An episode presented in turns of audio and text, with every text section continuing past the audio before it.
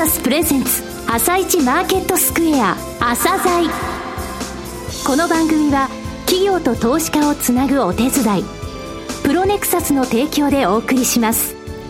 皆さんおはようございます。アシスタントの玉木葵です。それではスプリングキャピタル代表チーフアナリストの井上哲夫さんと番組を進めてまいります。井上さんよろしくお願いいたします。よろしくお願いします。今日も楽しみな企業をゲストにお招きしています今日ご紹介する企業は証券コード9068丸善昭和運輸です。はい、えー、丸善昭和運輸さんですね、はい、歴史のある企業さんです。上場58年目になりますよ。はい。はい。えー、運輸の世界ね、あと不動産の世界、人材派遣の世界、えー、ここもとすごい業種としてね、えー、フェーバーな風が吹いていると思われてるんですが、結構勝ち組負け組がはっきりしてきたんですよ。その勝ち組に該当するのはこの会社です。はい、えー、じっくりと、えー、その取り組みをお聞きください。はい。それでは、朝鮮今日の一社です。朝鮮今日の一社本日は今年で上場58年を迎えられる歴史のある企業さんをご紹介いたします。証券コード9068東証一部上場の丸善昭和運輸さんです。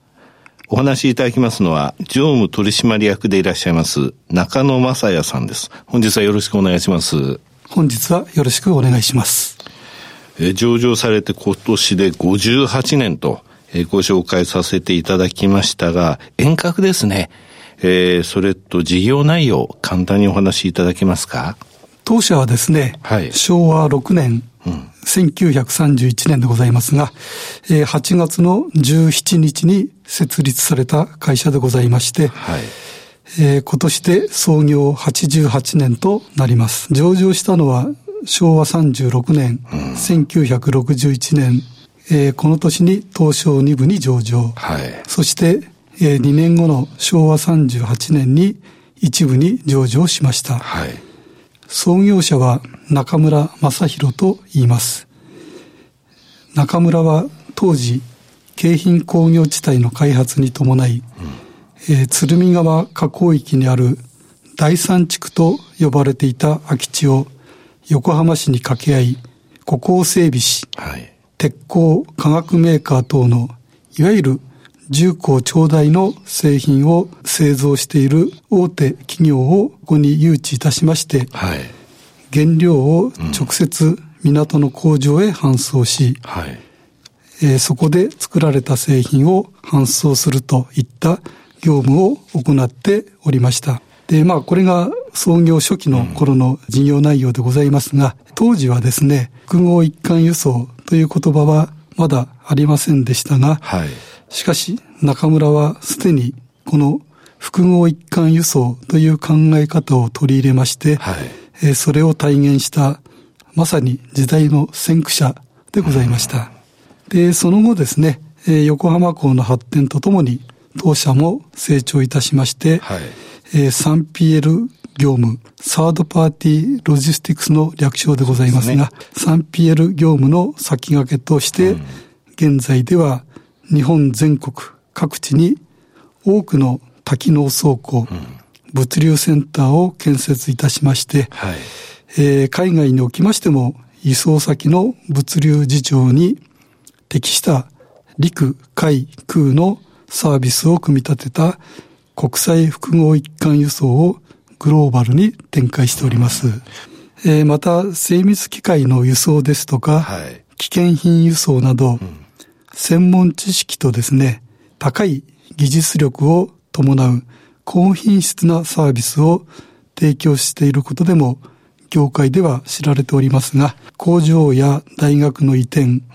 大型プラントや工場設備の移設、組み立て、据え付けまで行う気候関連業務も行っております。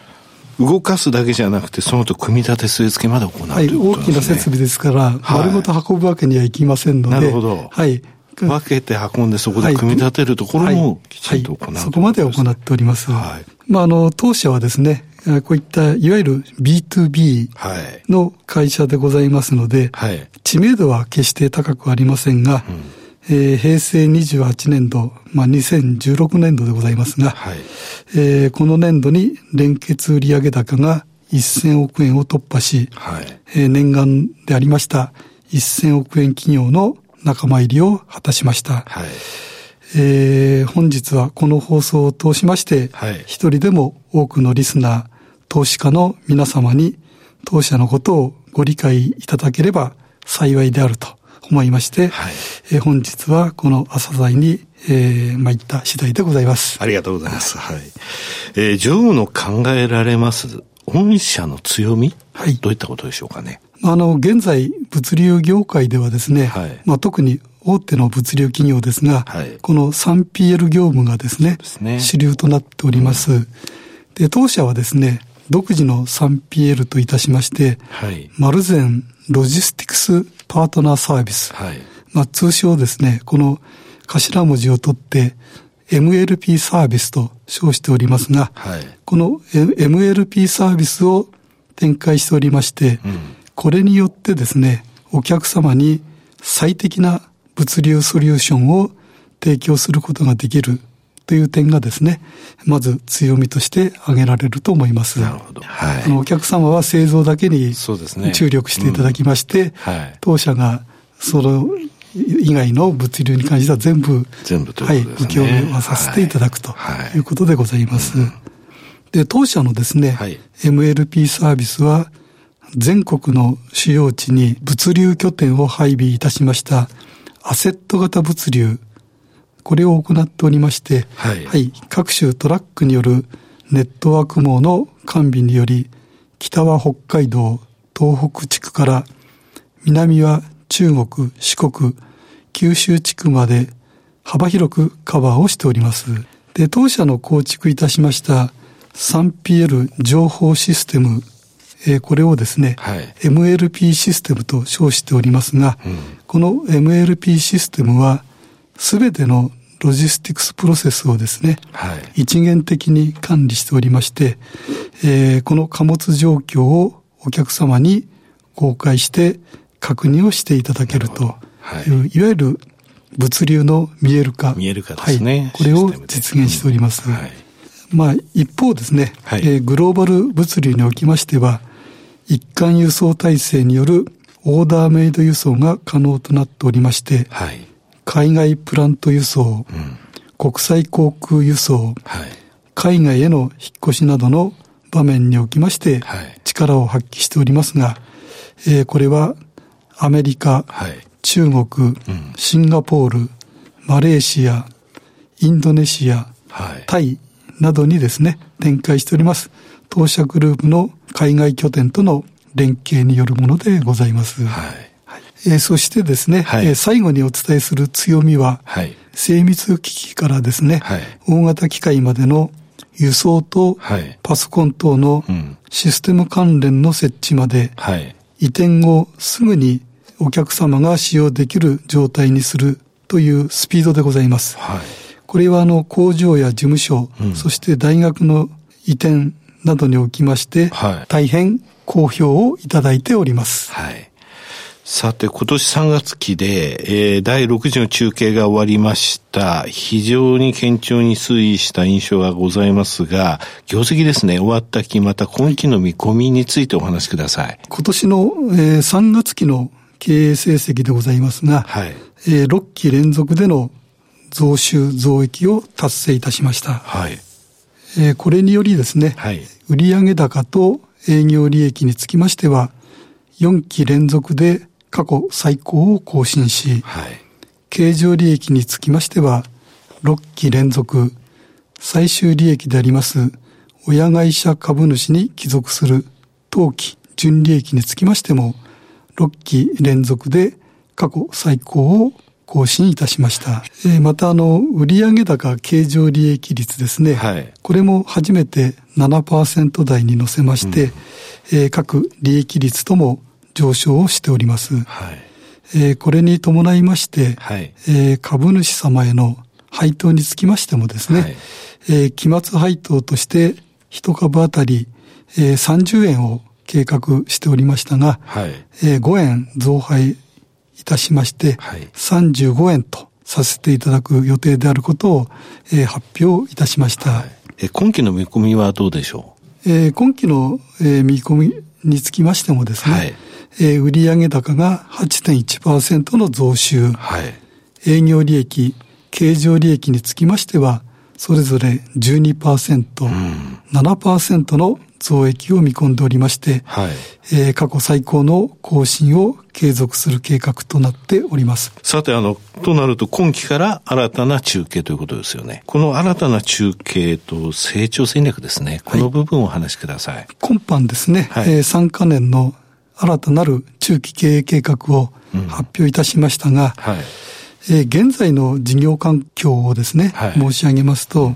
国内物流市場におきましては、はい、これはあの人手不足、これが年々深刻化しておりましてですね、すねはい、